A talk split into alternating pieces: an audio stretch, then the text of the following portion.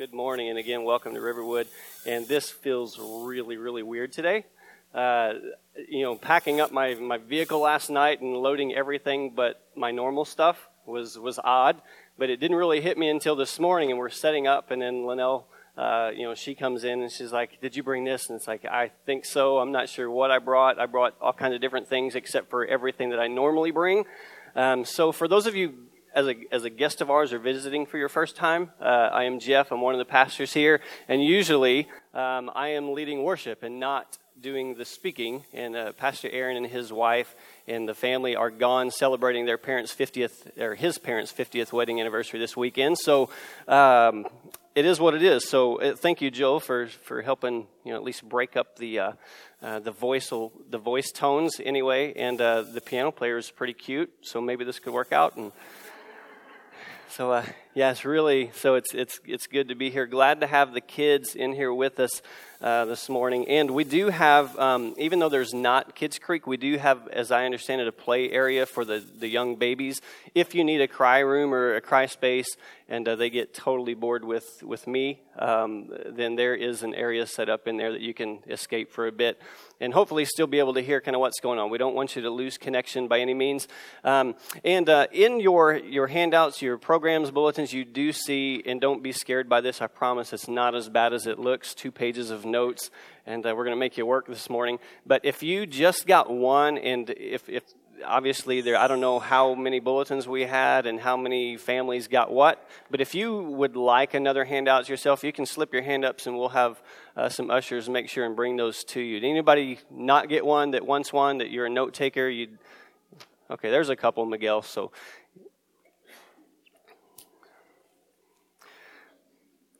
so joel read for us uh, and we're going to continue aaron asked me he said do you want to preach on something that you just feel more led and want to preach on, or do you want to continue the His Story series? And I'm like, ooh, that, that'll be a good challenge instead of me just talking about worship, which is what everybody would expect me to talk about. And uh, any articles that I've ever written and stuff like that, it's like, well, you're the worship pastor, so why don't you uh, write up um, our monthly newsletters on worship? So you guys were the recipients of that not too long ago, a couple months back. And so I thought, yeah, this would be great. And um, it'll challenge me to dive into something new, to kind of look at a, at a different perspective um, as, a, as a worship pastor. And what does a life of worship look like through the eyes of the disciples? So this isn't a worship message by any means. Um, but as we look at the, the first disciples and you know the, the video the, the kids did a great job and they'll make them fishers of fish fishers of men. What does that mean? But a fisher a fisherman back then um, and, and some of the some of the story and there's only so much that we could get into but some of the story was jesus walks up to them and some of them have been fishing all day and not catching anything.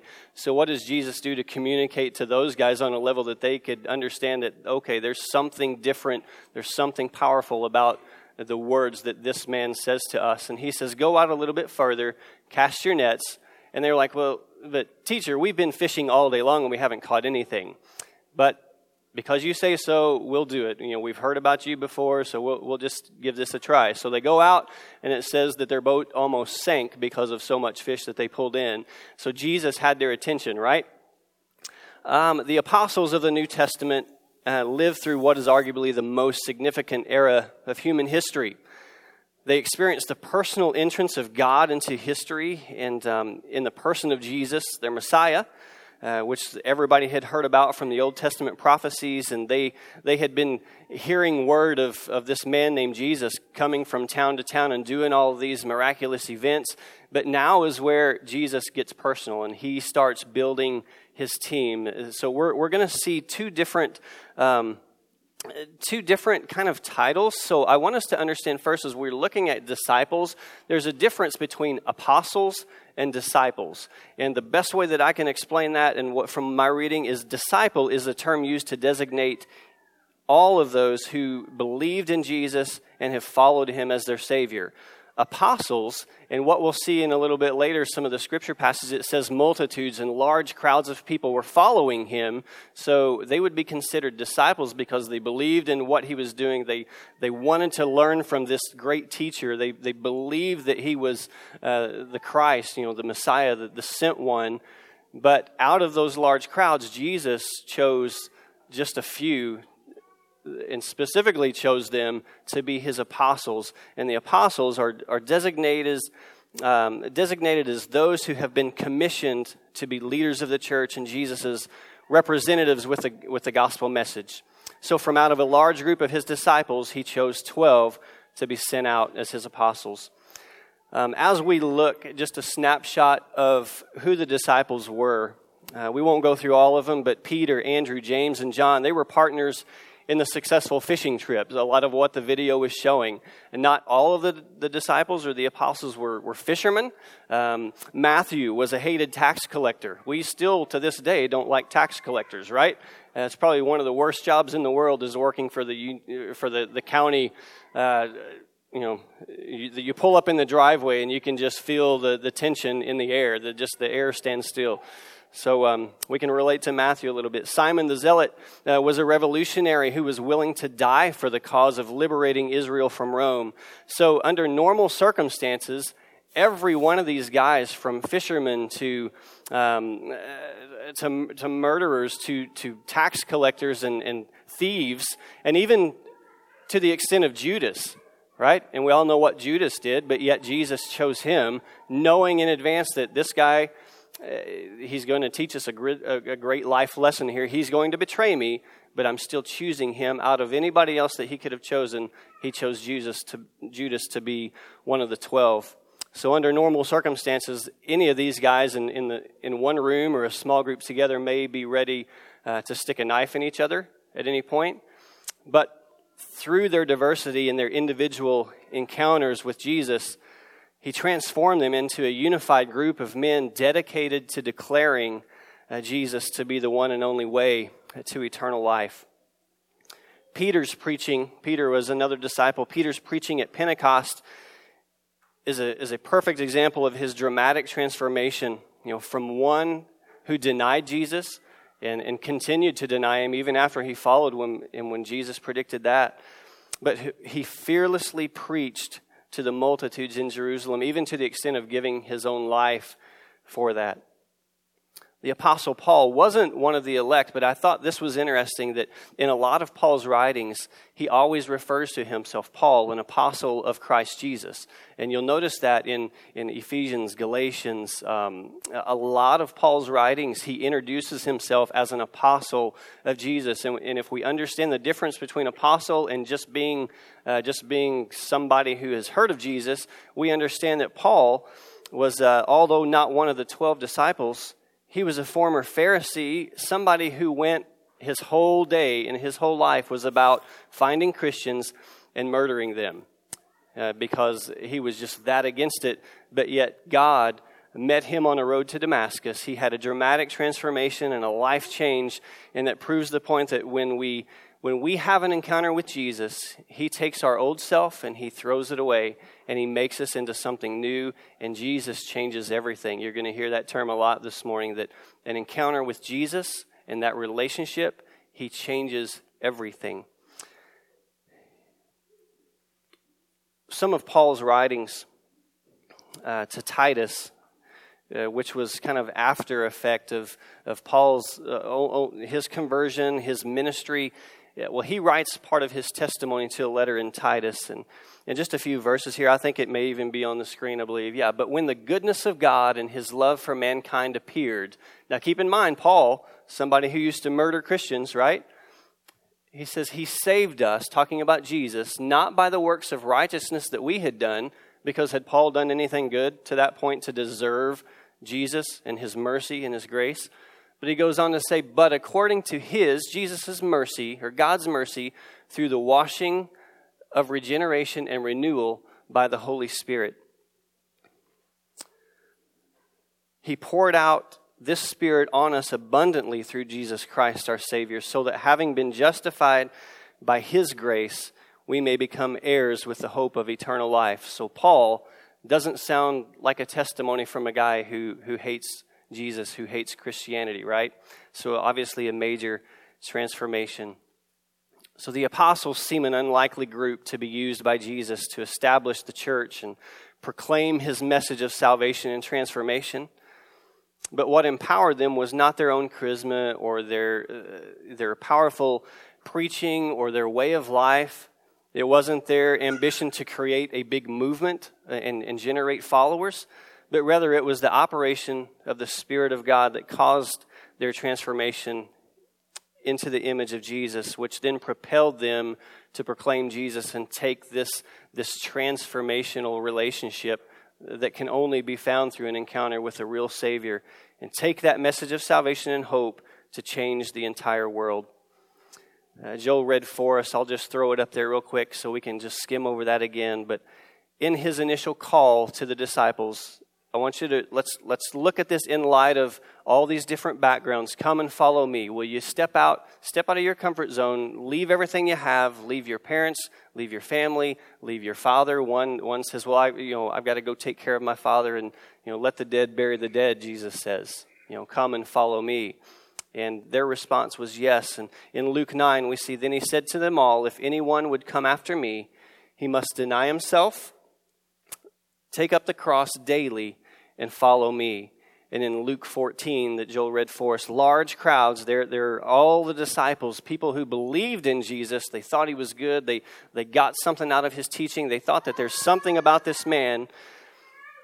He turned to them. Jesus turned to the, the large crowds and said, He's, he's thinning the herd here, folks, is what he's doing. He says, If anyone comes to me and does not hate his father and mother, his wife and children, his brothers and sisters, yes, even his own life, he cannot be my disciple. And anyone who does not carry his cross and follow me cannot be my disciple. In that Luke 9 passage, um, the writer goes on to say that people should count the cost before starting that journey. Yeah, there is a cost, and it might be so great that some will choose not to follow Jesus at all. You know, even though you hear the call of God in your life, you understand that, well, I can't live like this anymore. I don't think that I'm supposed to live like this anymore. So if I say yes to Jesus, my life is going to look different, and I'm not sure that I want to do that. But God has a way of getting our attention and grabbing us by the, the ears, like grandma or mama used to do, and He'll say, I, have got something in store for you, and you're just not seeing it yet. But through love and patience and mercy and grace, He continues to call and make that beckon, beckoning call to us just come and follow me, and I will make you fishers of men. In verse 20 of that, of, in Ephesians, um, you know, Paul it, it, he's showing not, not to live as the Gentiles do. They're darkened in their understanding. They're separated from the life of God because of their ignorance, ignorance that results from having hard hearts. You know, given over to sensuality and indulge themselves in every kind of impurity, full of greed. Can we relate to any of that in, in today's world?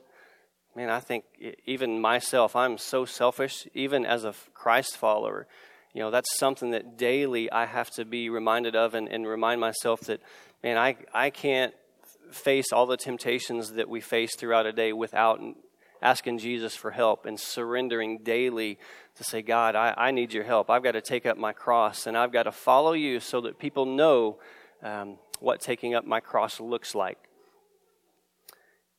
Ephesians 4 22 and 24. Again, this is Paul writing to the church in Ephesus, and he says, You were taught with regard to your former way of life to put off your old self, which is being corrupted by its deceitful desires, to be made new in the attitude of your minds, and to put on the new self, created to be like God in true righteousness and holiness. Uh, denying to self, or dying to self, is the same as selflessness. And in, in your handouts there, we're getting ready to. Um, or your notes, uh, there's a lot of information on that first page. It starts off with the three the three things. What does it take to follow Jesus? So that's where we'll start. Okay. Um, there's a when we hear the word follow, come and follow me. There's there's three things. Let, let, let me back up. Well, to better understand what it means, let's consider all three of those phrases that Jesus says to come after me, to to to um, to deny yourself, to take up your cross and to follow me. Let's, let's see what those, that means. So, to deny oneself, that's, that's your first blank. We're talking about the sinful self, selfish, worldly desires, things that it's all about me, what makes me feel good, what you know, what can I do to get ahead? You know, whether at my job or at a personal goal, um, maybe it's a family kind of thing, and um, what what can what can I do for me? And Jesus is telling us to deny that self. And the second line there is taking up one's cross. What does that mean? The disciples would have been very familiar with what it means to take up your cross because the cross was a symbol of what? Death. Yeah, everybody knew what the cross stood for in that day. And when Jesus said, You have to take up your cross, bear your cross, and, and they, they heard that terminology, they automatically associated that with, wow, this is about dying. And now, is this physical death? But what Jesus was showing them is there's a correlation between dying to yourself and selfishness desires and following me. But then there's also the spiritual side, which is more what Jesus was going for. It's common for people to talk about suffering today as the cross they must bear. And man, I've been guilty of that too. It's like, oh, especially when you're sick and you're, you're hunched over and you're, you're cramping or you're feverish and you just feel like you're at death's doorstep. And we cry out to God, oh, God, if you'll just help, help me pass, I promise I'll do whatever you ask me to do. If you just help me feel better right now in this moment. Anybody been there besides me? Yeah? I mean, something bad happens to your family. Uh, one of your friends abandons you at school, kids, and you think it's the end of the world. I'm not popular anymore. What am I going to do? So that's why we need to die to ourselves, take up our cross, as Jesus talked about daily. Then the last one there, number three, is following Jesus. And then below that, um, you can write following. And I wanted to give you that, that chart because there's such a correlation between the word follow and surrender. And so that, that's just for, for you to kind of read through. It's, if you follow someone, that means that you surrender your own will and say yes to them. So, this is the kind of follow that we're talking about. This isn't a little kid's game playing hide and seek or Simon says, and follow me. And, and then if you get tired, you just sit down because you want to take a break from, from the game. This is surrender. So, as we, as we look at, at the meaning of following Jesus, I want us to think about what it means to surrender as we follow Jesus. In Leviticus 20 26, uh, one of the Old Testament laws. Leviticus is a tough book to read. Linnell has been reading that lately and posted some things on Facebook about, you know, just all of the laws and the sacrifices that people had to go through and the blood that was shed. And this is this is something that's written back in Leviticus that in God's words, you must be holy because I, the Lord, am holy. I have set you apart from all other people to be my very own. But how can we be holy in a selfish, sinful world? We need a Savior, and that's just what Jesus came to do. Let me pray, and then, um, then uh, yeah, let, let, me let me just pray.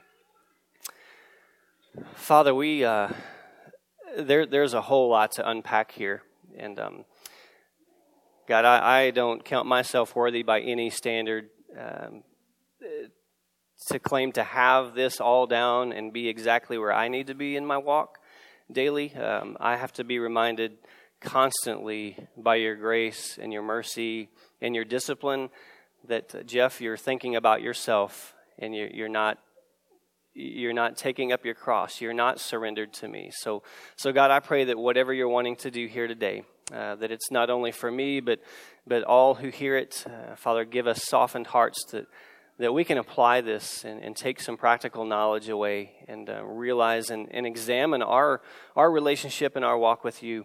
Um, and just help us to be, be holy because we know that that's what you require. You demand us to live a holy life. And so, God, we desperately need help, and you sent us just that in the name of Jesus, and whose name we pray. Amen. It's sad but, but true many in our churches today have bought into the world's you know, lies that if we're good enough, uh, if we do nice things, um, we don't kill, we don't steal, we don't break the big laws of the Old Testament, then we earn God's favor. That we're pleasing the heart of God, and therefore, um, you know, He gives us a, a, an attaboy, and It's like, well, since since your good outweighs your bad, um, you're you're you're now welcome into my home. Many today have thought that saying the right words or praying a magical prayer is all it takes to have eternal life. Jesus calls us to way much more, uh, to so much more. He wants our very life. And just as he calls the disciples that come and follow me, that meant the disciples had to make a life changing decision at that very moment. And according to his word, they didn't hesitate. Just like the little kid said at the end of that video, Jesus told them what to do, and they knew who he was. They were bought into to the idea that, man, this guy has been, we've heard about his coming. We're seeing him. He's calling me to him. And I can't help but to say yes, because what, what else have we got to lose? So I want you to watch this video. And uh, I just found this this week. And um, it really, really hits home in today's churches. So I don't know where you are, but uh, let David Platt just speak into your life as you watch this.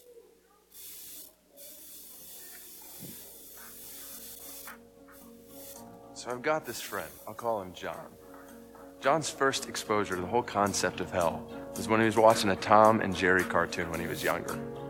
And what was intended to be this humorous cartoon all of a sudden turned into this hellacious nightmare when Tom did something bad to Jerry and was thrown into hell as a result. And later, John was at his church and he was talking with an older man about what he'd seen. And the older man looked at John and said, John, you don't want to go to hell, do you? John said, No. And So the man looked back at him and said, Okay, pray this prayer after me. Dear Jesus. John kind of paused. There's some awkward silence, and then he realized he was supposed to say exactly what the man had said. So he said, Dear Jesus. And the man continued, I know that I'm a sinner, I believe that Jesus died for my sins, and I ask you to come into my heart and save me. And then when they were finished, the man looked at John and said, Son, now you can know that you are saved from your sins and you don't ever have to worry about hell again. Is that true? Is this really what it means to become a disciple of Jesus? Is this really what it means to follow him? You look back at the first disciples in the Bible, and when Jesus came up to them and said, Follow me, that was not an invitation to pray a prayer. That was a summons for these men to lose their lives. But somewhere along the way, 2,000 years later, amid varying cultural tides and popular church trends, we have virtually missed that call. With good intentions, with sincere desires to reach as many people as possible for Jesus, we've taken challenging words from Christ and turned them into trite phrases in the church and in the process, we've drained the lifeblood out of Christianity and replaced it with a watered down version of the gospel that is so palatable, it's not even real anymore. And the consequences are catastrophic. Scores of men, women, and children culturally identify themselves as Christians today who biblically are not followers of Christ. Is that possible? Absolutely, it is. In fact, according to Jesus, it's probable. He said at the end of his most famous sermon, Many will say to me on that day, Lord, Lord, did we not prophesy in your name and in your name drive out demons and perform many miracles? And I will tell them, I never knew you. Away from me, evildoers. Those are some of the most frightening words in all of the Bible. As a pastor, I stay awake some nights, haunted by the thought that many people, many people who are sitting in church on Sunday will be shocked to stand before Jesus one day and hear him say to them, I never knew you. Away from me. We desperately need to take a look at our lives and our churches and ask the question are we really, biblically, personally following Jesus? Eternity is dependent on how we answer that question.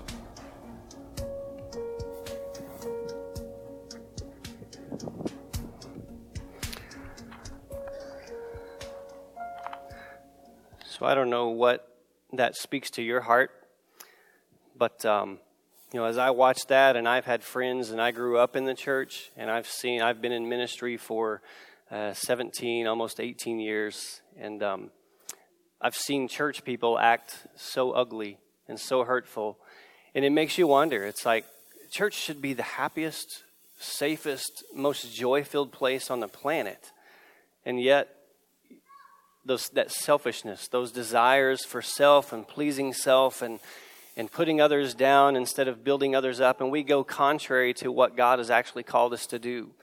Well, my prayer is that Riverwood is, is a difference maker, that, that our churches here in Waverly, our churches in, in the state of Iowa, in the United States, that we would start having an awakening to where we realize what it means to follow Jesus, that we surrender to Him, and this life is not about us.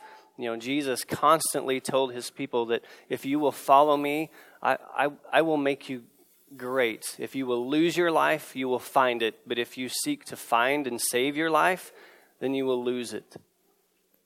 And so, my challenge, one of my challenges today, is that we would all examine just where we are in our relationship. Have you ever truly biblical, uh, biblically, sincerely, personally had a relationship to where you have said yes to Jesus?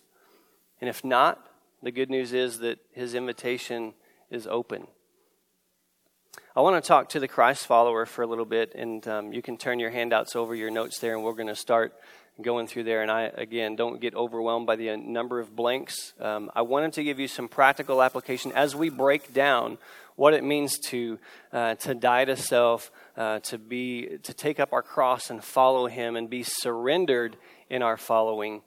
Um, and one way to do that is to talk about spiritual gifts and figure out how are we wired if we believe that god made our intricate beings from the way that we think, the way that our body functions. We learned so much when we were going through our pregnancy with Haley that uh, just the way that the body works, and if one small, minute little detail is out of whack, that you know it can really mess some things up. But yet, God, in His infinite mercy and wisdom, and His uh, His all supreme, powerful being, uh, He created our bodies to do things that that doctors to this day still can't wrap their heads around. And um, how cool is that? And that this same Jesus, this same God, the same Creator that, that created us, He's called us, and He, he has given each of us a, a separate thumbprint, a fingerprint, um, a different personality, a different makeup, different talents, gifts, um, spiritual gifts and He's called us to be a part of His church, to go out and, and make disciples, to go out and be His fishers of men. And so I want us to look at some practical ways um, as we look at spiritual gifts. The first part is knowing your spiritual gifts and how, how it helps us. What's the benefit of knowing uh, about our spiritual gifts? And the first one, number one, is helps you understand God's will for your life. So, God's will. What God has called you to do, he is totally and 100% fully equipped you to do. And, um, you know, I could share my testimony, but again, this isn't about me and uh, my, my fingers and growing up and stuff like that. I thought the last thing I would ever do was lead guitar or play piano or do anything musically in front of people. You know, in my, in my bedroom, I was a rock star, you know, growing up, but I thought, there's no way you know, and then I was in my late teens and God just kind of shook my life. And, and these very words came to me that, man, what I've called you to do, I've equipped you to do. And then the same thing is what, what God has gifted us to do, He has called us to do. Uh, so there's two sides of that that you are who you are for a bigger purpose than just to please self all the time and to not let others enjoy the blessing of, of getting to see Jesus in you. Number two, helps you grow or helps you know what God has not called you to. How many of you have been stuck doing things that you just absolutely, I don't like this. I don't feel like I'm called to do it. I'm not gifted to do it. I don't feel like I'm any good at doing it. I'm doing one of those things right now. So, yeah, I've struggled with the, the call. I've struggled with, you know, the, the desire. It's like, man, I would, you know, God's giving me a message I would love to preach. And then whenever I get the opportunity, it's like, oh, I just want to hunker down and ball up in a corner and say, I don't think, no, I don't, I don't think I can. I don't think I'm really going to be good at it. And, um, but then I'm reminded that, you know, man, God has given us each a testimony and a story. And, um, but now, if, if you ask me to come and play lead guitar with I don't know, the Eagles. I'm trying to pick uh, kids. The kids don't even know who the Eagles are, but I don't even know who the popular bands are. Justin Bieber, you know, wouldn't want me dancing on his dance team, right? So everybody knows who Justin Bieber is, even the adults. That's the sad thing. Nobody knows. The kids don't know who's the Eagles or Alabama Beach Boys. But um, so I, I, wouldn't think about. I'm not called to to be a dancer for a, a, a pop star you know, I wouldn't even attempt it because that's not really my gifts, although I used to break dance back in the day. And uh, so, it, it, knowing our makeup, knowing our spiritual gifts, uh, helps us to understand even what we're not called to do, right? All right, number three knowing your spiritual gifts relieves you from serving out of duty. Um, man, that's a tough one. That's tough. I've, I've chewed on that one a while, and it's like, you know, when, when is it okay to serve out of duty just because there's a need versus be, being guilted into serving and then never finding or feeling like there's a way out? And I believe that God knows His church, you know, and, and I'm speaking even from the perspective and through the lens of Riverwood being a fairly new church, a young church, and we don't have everybody to do everything that that we would love to do or that needs to be done in our community to reach people, like a, full blown youth ministry or a full blown kids ministry or the lights and the smoke and anything else that people think that you have to have as a church. But what I believe is that where two or three are gathered and Jesus is there, then that's what the church is, right? We don't have to have we don't have to have curtains, although in this room with the windows, we we needed that for us but we don't have to have stuff. You know, give us a tree in an open field and, and say, hey, y'all come and let's we're going to open and dive into God's word. And there's this there's this sense of freedom that you know what I'm serving because I, I love my church. I love being around the fellowship and enjoying and encouraging and upbuilding and and um, and watching God work through His people that He's brought together. So, but knowing our spiritual gifts helps and relieves us from serving out of duty. There's a difference when we want to serve and do something that we know that isn't our strength, but we're doing it, versus we feel like we're being made to do it. You know, if, if you work a secular job or work any job, you've probably been there. You're having to do some things that aren't necessarily your favorite thing to do. Uh, number four, let's keep going. Helps you understand how the Holy Spirit works through you. 1 Corinthians 3 9 states that we are laborers together with God. God will not do what He has commanded you and I to do, but at the same time, we cannot do what He has reserved as His authority. You and I cannot, no matter how eloquent we are in our speech, no matter how talented we are, there's not a song that I can sing, there's not a word that I can say that's going to cause you to be saved in, in your relationship with Jesus. That is only, that is, He, God has reserved the right to send Jesus to die for you, and it's up to you and Jesus to work out that relationship, and that nobody else can do that for you. And a lot of times we fall into this pressure of, well, my friends got saved at camp, so I went forward too. Or the pastor said that if I was going through a, a, terrible time in my life, and they said that if I would just echo these words, that's all I need to do to be saved, but I've still got all these problems. So nobody can, nobody can do this for you. Nobody can reveal your spiritual gifts that is strictly between the personal relationship between you and your Savior. Oh, what number are we on? Number five fills a deeper inner need or void. You know, whichever word there works for you. But God has placed in the souls of humankind the need to serve others. Number six, it builds unity among Christians. I spoke to that a little bit earlier. There's, there's something exciting when the people of God get together for the purposes of God and we, we set up tent. You know, we're setting up camp week after week. I know it gets hard, and man, I've, I've worked in church plants before, and week after week, and you think this really gets just old of having to set up, tear down, and, and we can't beat the Catholics to the restaurant because we still got to tear down. You know. Yeah, some of you chuckle, but yeah.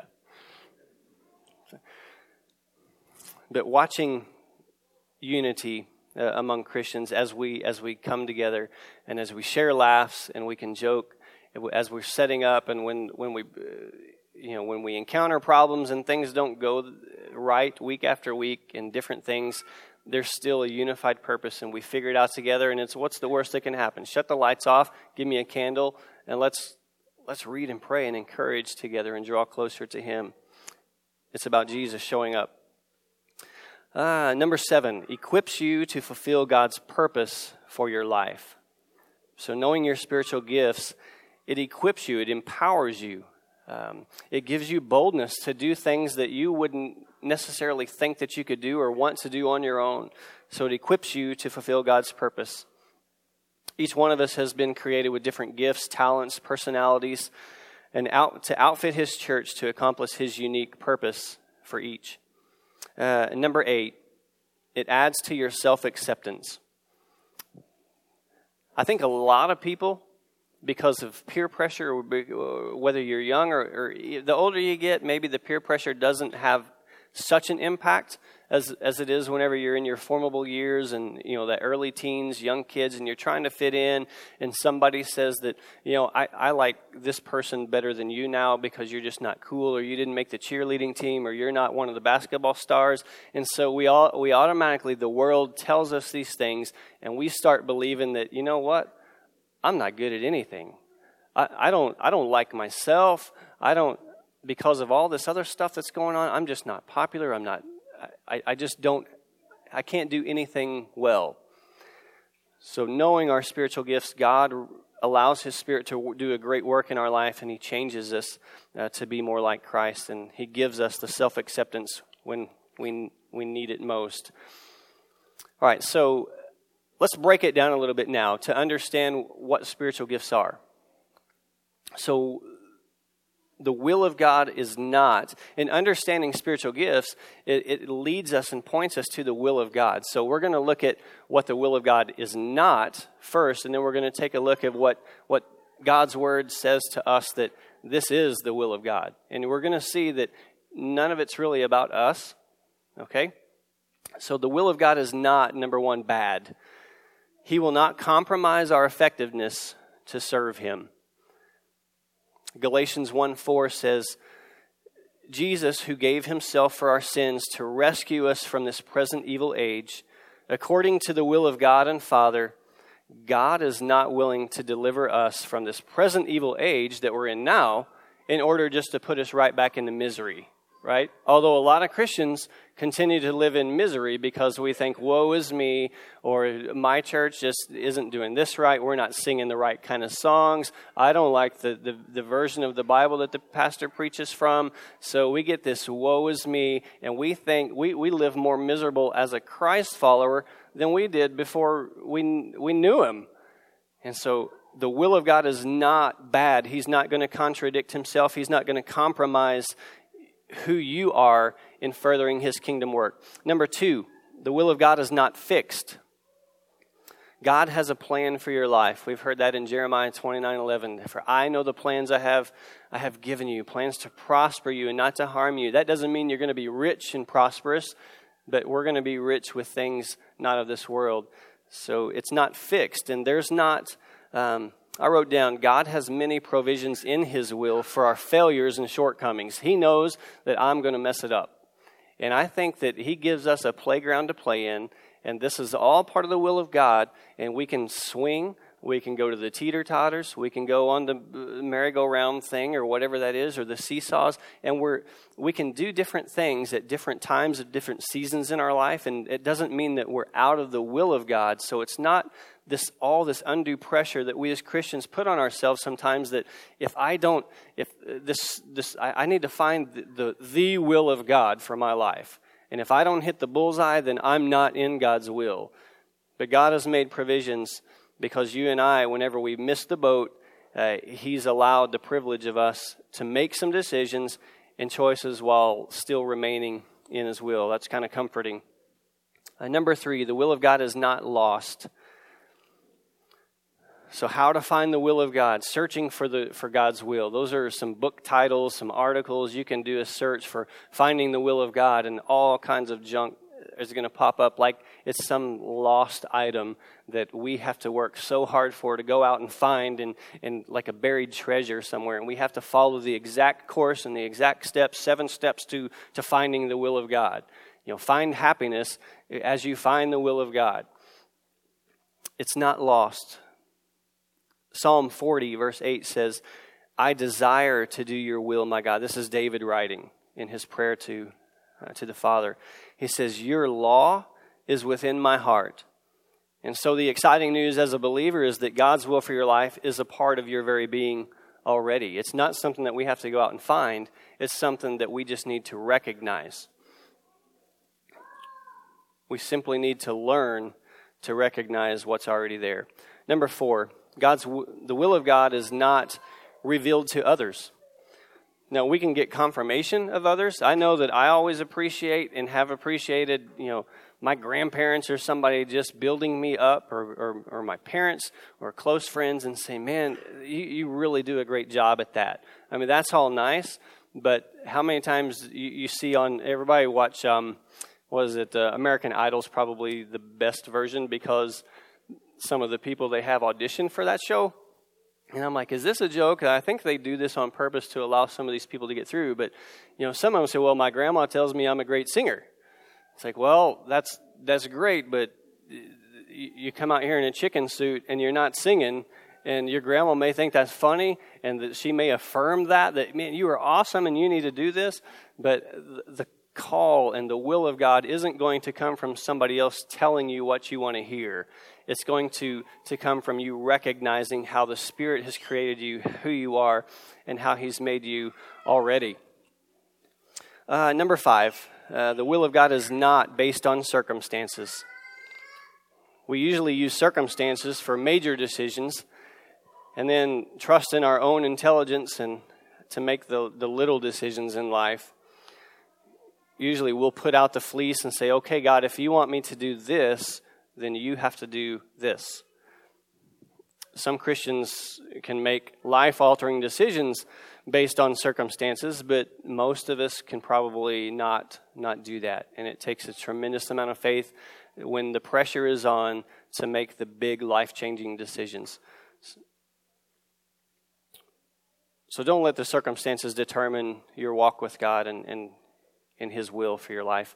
Uh, and then the last one there, the God's the will of God is not contrary to His word or contrary to God's word. The bottom line is that anything that is contrary to God's word is contrary to His will. So if we can't rely on the knots to help us recognize God's will, uh, and we're, we're about to, to wrap up, then we can look to Scripture, His Word, the Bible, that tells us exactly what God's word says is his will for us. So, God's will for your life is that you be, here's number one, saved. Bottom line, hands down, that is why he sent his only son Jesus to come for you and I. Is, is not because he just wanted to, to uh, you do a, a test or a science experiment. He loved you so much that he sent Jesus to this world to die for you that we may come to know him and spend eternity with him. 2 Peter 3 9 says, The Lord is not slow in keeping his promises, as some understand slowness. Instead, he is patient with you, not wanting anyone to perish, but everyone to come to repentance. Number two, God's will for your life is that you be sanctified. It's kind of a big word, but um, sanctified just simply means set apart.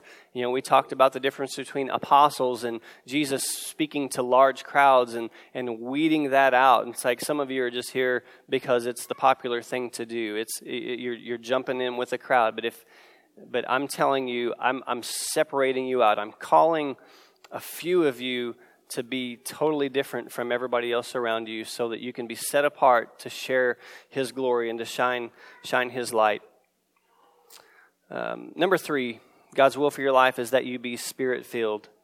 Uh, sometimes in, in non charismatic churches, uh, we, can, we can hear that word, that phrase, and we can get a little scared and uncomfortable.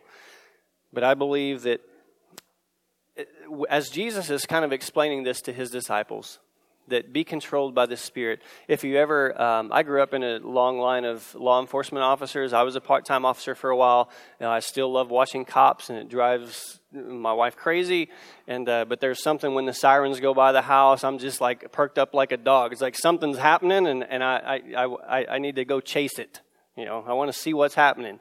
But um, the, the example that Jesus uses being spirit filled here is, is kind of like if, if you have ever seen a drunk person take a field sobriety test.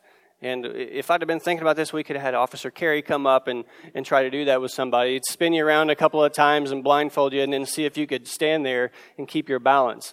Well, if somebody's given over to too much alcohol, then what's controlling their life at that moment? The alcohol, right? So this is saying that to be spirit filled means that you know we're not in control of ourselves but but jesus is telling his disciples and he's using the illustration of don't be overtaken by too much alcohol. It's not he's not saying to don't have don't have a glass of wine okay? He's saying that don't let that consume you and control your life to where you don't have any control of yourself but instead you know let be spirit filled. Let the Spirit control who you are, control your actions, your attitudes, your, your speech, um, how you go about your daily walk. Number four, God's will for your life is that you be submissive. The scripture reference there for you is 1 Peter 2.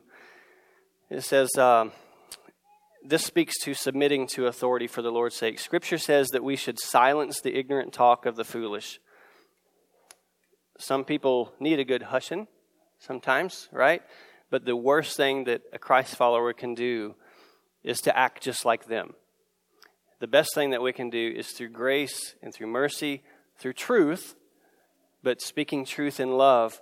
We, his word says that if we're spirit filled and the Spirit is controlling our life, and that we're, we're living um, understanding the will of God and who He's made us to be and how He's made us, then it, it silences the ignorant talk of the foolish.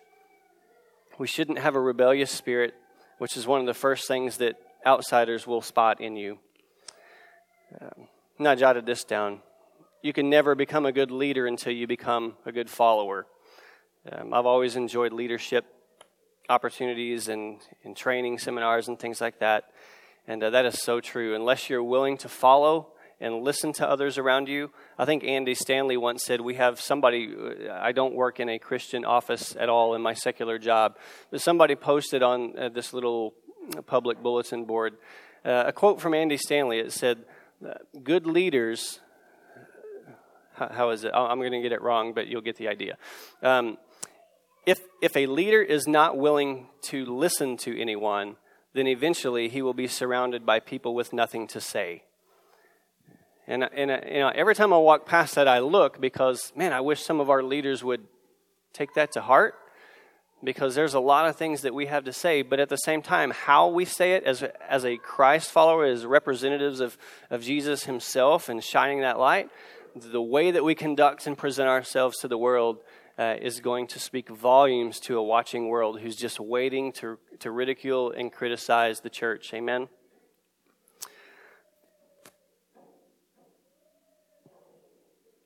Uh, number five, I think, is where we left off.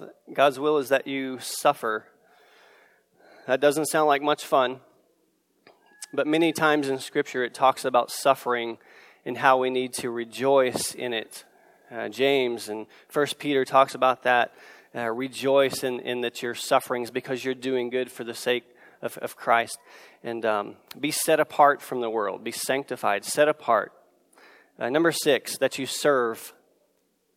Therefore, I urge you, brothers and sisters, in view of God's mercy, to offer your bodies as a living sacrifice, holy and pleasing to God. This is your true and proper worship. And then he goes on to say, Don't conform to the patterns of the world, but, but be transformed by the renewing of your mind. So he wants us to serve with joy, he wants us to serve his kingdom work. Here's, here's a quote for you God will never reveal to you his unrevealed will if you aren't willing to do his revealed will. 1 Peter 4:10 says that each has received a special gift, so employ it in serving one another as good stewards of the grace of God. Now, some of you, we've talked a, a couple of different things. You know, the first video that we watched, you know, talked about, um, you know, uh, the unbelievers. Churches are full of unbelievers or people who have said magic words and your life hasn't looked any different today than it did before that. You know, we've tried to do good, putting one foot in front of the other, and that doesn't, uh, we, we still feel like there's a disconnect. And here's number seven that God's will for your life essentially is whatever you desire.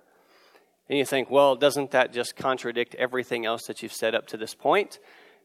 And at first I thought, it's really interesting how this has come together because this isn't, he's not talking about our selfish wants. In Psalm 37 4, one of my favorite verses, it talks about delight yourself in the Lord and he will give you the desires of your heart.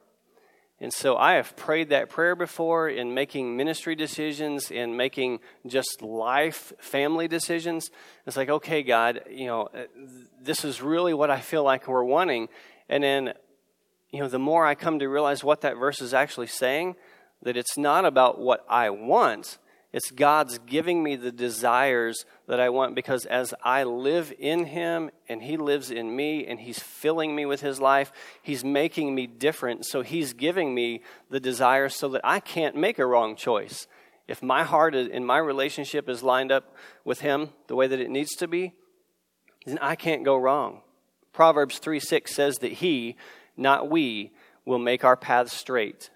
Then in Proverbs 16, verse 3, it says, We read, um, Commit to the Lord whatever you do, and he will establish your plans. You see, when we're living our life out of a desire to please God and not man, when we, uh, you know, the passage is a really strong word, and I've looked for different translations, but um, in that, uh, you know, the Luke chapter 14 where it says, if anyone wants to come after me, he must hate his own father and mother.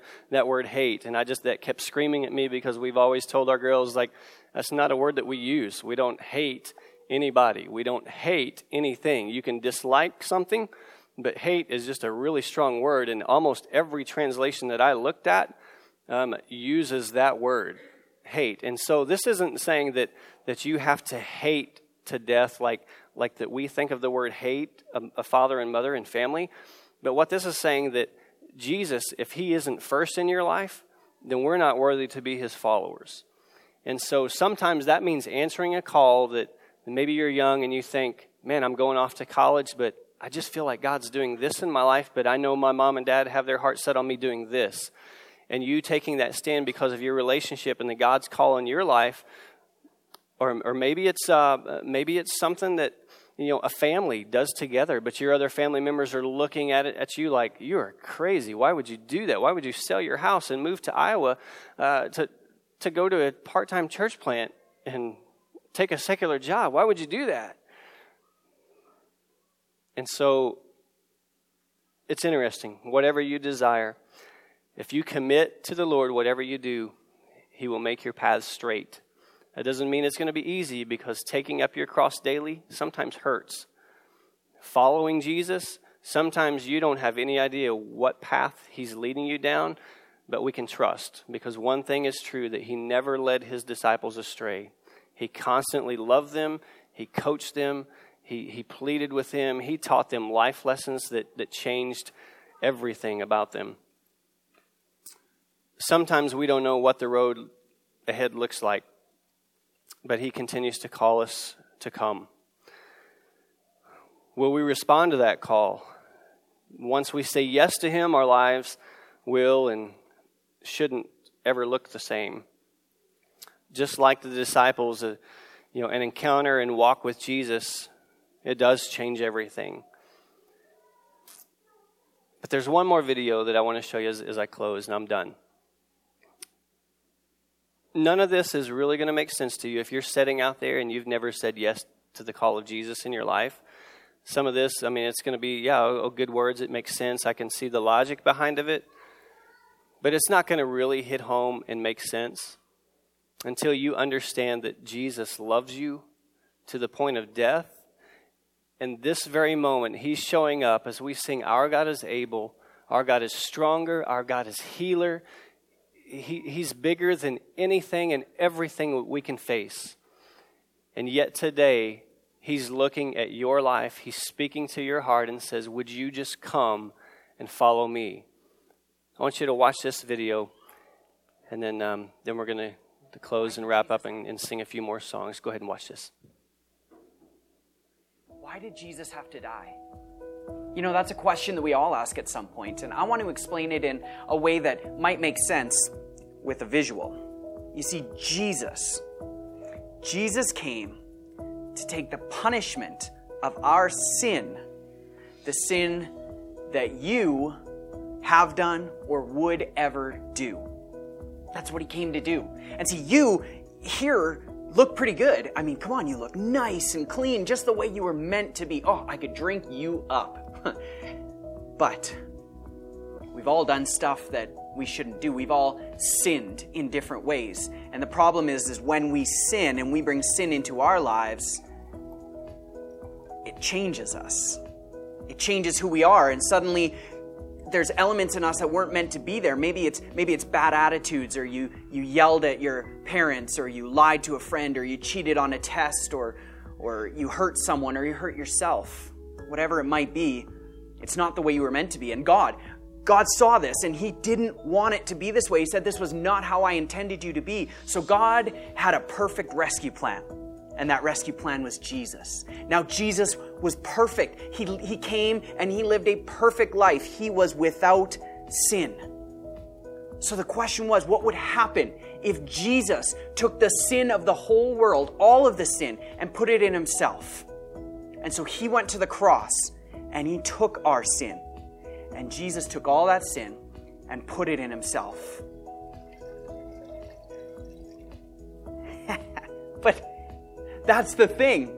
Is Jesus took our sin to the grave, but then he left it there. He left that sin in the grave and he came back with new life for all of us. And he was still perfect and pure and blameless and everything that we needed. And so you with all of our sin and with all that's inside of us, you have the ability to say yes to Jesus because we don't need sin anymore. Sin has been defeated by the power of the cross and what Jesus did and the power of his resurrection. And so when you say yes to Jesus and you ask him to fill you with his power,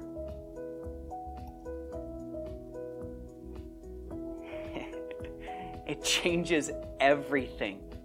Jesus brings freedom. You couldn't have taken this out on your own. You could not remove the sin from yourself. Only Jesus could do that because he died and rose again to defeat the power of sin and bring us true freedom. And that's why Jesus had to die.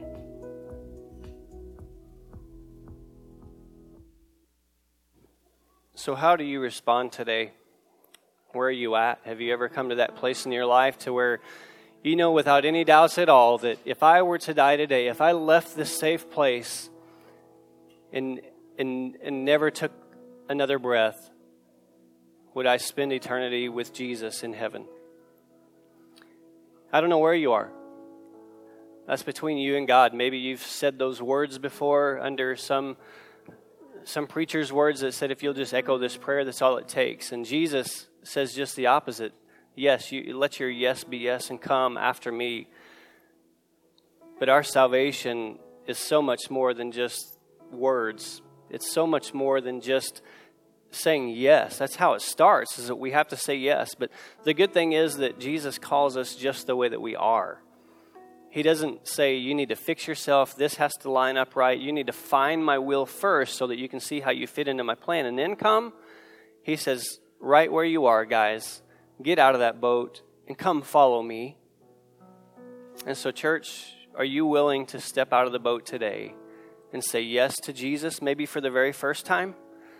You know, maybe you, are at a place and your, your walk just hasn't been honoring to God. Maybe you need to rededicate your life. And, you know, we don't, um, we don't normally give an invitation invitation at Riverwood. But what I feel like God wanted me to do today is just after presenting this and we're talking about finding and, and recognizing the will of God in our life and understanding our makeup and what He's trying to do, I just can't help but think that man, there's, there's maybe somebody here that's just been struggling to find their way and struggling to just give in and say yes to Jesus. So maybe that's for you. I'm going to pray and then we're going to stand and sing. I'm going to be down front.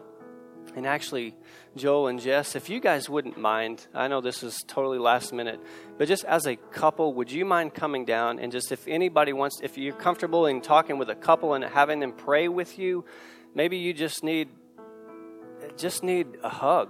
You know, maybe you just need somebody just to wrap their arms around you and, and agree with you in prayer that our family's going through this. And, um, you know, I, I know their hearts, and uh, I'm going to be down here as well. And maybe you, maybe you want to know more about what do I need to do what, to, to say yes to Jesus. If I make that decision right now today, God's working on me. Will you walk me through that? And for those of you who are already confident in, your, in that relationship with Jesus and you know that He lives in your heart, you know we're gonna we're gonna go ahead and take communion. And during this song or the next two songs, at any point, uh, you can make your way over to the table. But but we're just gonna be down front. And if anybody at all during there, we'll, we'll invite you all to stand here in a second. We'll sing. So nobody's gonna be poking fingers and making fun because we're all on the same playing field, right?